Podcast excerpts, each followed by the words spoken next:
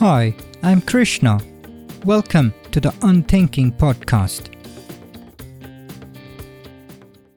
A friend forwarded the below message on WhatsApp and asked me, Now what? The forward was a snapshot from a Facebook post and it had the following content. It read, I own a testing lab. Today I received 10 samples for testing in my lab. All were negative. If I declare all negative, then these 10 samples will not give me income tomorrow. Thinking about this, I declared 4 out of these as positive. Next day, the four people's relatives and friends who were in contact with them had come for testing. I got 40 samples. I was overjoyed. Again, out of the 40 samples, I declared 12 samples as positive. Next day, I received 120 samples of the friends and relatives. Now tell me, can you stop me from being rich? So, how do you like this business game? Did you understand anything about this? So, this message uh, shows a clear cut case of conflict of interest. I do not know the authenticity of the claim. However, the issue that there exists a conflict of interest is clear. Now, a conflict of interest is a situation in which a person is involved in multiple competing interests and serving one interest could involve working against the other. The above message got me thinking on how can we prevent such conflicts of interest during policy making and policy implementation. In policy making, this is called as a principal agent problem. Here, a person that is agent is able to make a decision on behalf of another person that is the principal. The dilemma exists when the agent is motivated to take an action which is in his or her best interest, but is contrary to the principal's best interest. In our COVID lab testing problem, the principal is the patient who is giving his or her sample for testing, and the agent is the lab owner. The lab owner in this case is motivated to give an incorrect result to maximize profits, which is detrimental to the principal's interest. Now that we have a clearly defined model, what are the suggestions to prevent untoward behaviors? One suggested method for such problems is to provide a financial incentive to encourage the agent to work in the principal's interest. In the lab testing problem, how do we provide financial incentive to drive appropriate behavior? Do we pay more for negative results compared to positive ones? That again doesn't make sense because every positive result is going to increase the inflow for more testing, and this policy is not going to clip the reinforcing loop. Rather, can we change the way payments are done? That is, rather than each patient paying for a test, can we provide a flat amount to the COVID labs, irrespective of the number of tests that are done? Of course, we should have some guardrails like having to do a minimum number of tests a month to qualify for this. The payments could go through the insurance companies or government to a set of certified COVID labs across the country. The second option is to audit the results. This could be random sampling where we pick up one out of every 1000 tests and run it through another lab.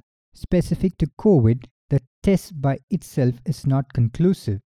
So, we would need to have a higher tolerance to error rate. The auditing could control intentional false positives to an extent. So, fine, are there any other aspects that we can consider? Dan Ariely, in his book Predictably Irrational, discusses his research findings on the hidden forces that shape our decisions. Some of his findings hinges on the ethical behaviors which would be relevant for our problem on conflict of interest. In an experiment, he gave two separate groups 20 simple maths problem to be solved within 5 minutes.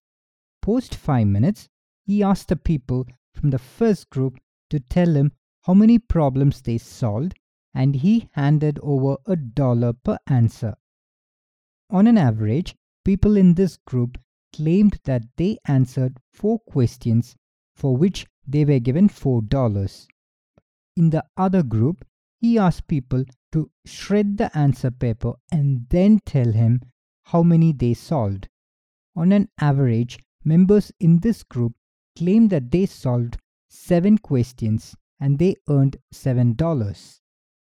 What was surprising about the experiment was that although the second group knew that they could lie through their teeth as the paper was shredded, it was observed that people did not cheat a lot. Each of them seemed to have an inner threshold called the fudge factor, beyond which they were not able to self justify their self image of being honest, and this controlled the level of cheating. So, coming to our lab testing problem, can we control the fudge factor? Dan Ariely continued his experiments to find out on how can we shrink the fudge factor. He did experiments where people had to recall the 10 commandments or swear by their holy book or read out a honor code. When any of these were initiated, he observed that the cheating stopped. So, the closest solution to invoke the lab's self righteousness is to regularly invoke their code of honor and hope that that will lower the level of cheating at least among some members. Now, is there something that will increase the fudge factor, thereby derailing our exercise? To test this, Dan Ariely had done another experiment. In this setup, people solved the questions, walked up and asked for the same number of tokens that they claimed to have solved, and then they walked into the next room and exchanged the tokens for dollars. Here, the cheating doubled. So, the cheating increased the further a person was away from the actual exchange of money. This is akin to how we see where taking a pen worth rupees 10 from our office is okay, but taking rupees 10 from the office cash register is considered stealing. So, by this logic, how do we reduce the degree of separation between the patient, the payment, and the lab? That is, invoke morality for the lab owner by giving a face to the patient rather than an automated email triggering the report to an unknown receiver? That's probably an experiment worth doing. Now, is there a relationship between social norms and cheating? In this experiment, Dan Ariely had implanted an actor among the students from two different colleges. When the students were solving, the actor wearing the jersey of one of the college stood up in a matter of few minutes and claimed that he had completed the test, wherein it was obvious to everyone that he was cheating. It was observed that the cheating went up considerably from those students who were from the same college. The actor seemed to have set the norms of cheating, and the students from the same group felt that it was okay to cheat. The takeaway from this research would be that we could reduce the tendency of labs cheating by building mechanisms where the positive messages are reinforced. This could be through dissemination of positive news, recognizing labs with high standards, recognizing labs those which have shown high levels of social responsibility, etc. we have no way to ascertain the authenticity of the forward that I received. However, it brings to light the possible conflicts of interest that we face on a daily basis. The points that I've illustrated here are just to trigger your creative thinking on conflict of interest. If you are someone who studies conflict of interest or know a better way of handling this, do not hesitate to comment and share your ideas. I would be genuinely intrigued on how else we could handle the mentioned issue. Thank you for listening in. If you like my podcast, do share it among your friends and family. That goes a long way in motivating me to continue with new episodes. If you haven't subscribed yet, please do so. You can reach me on my website unthinking.org.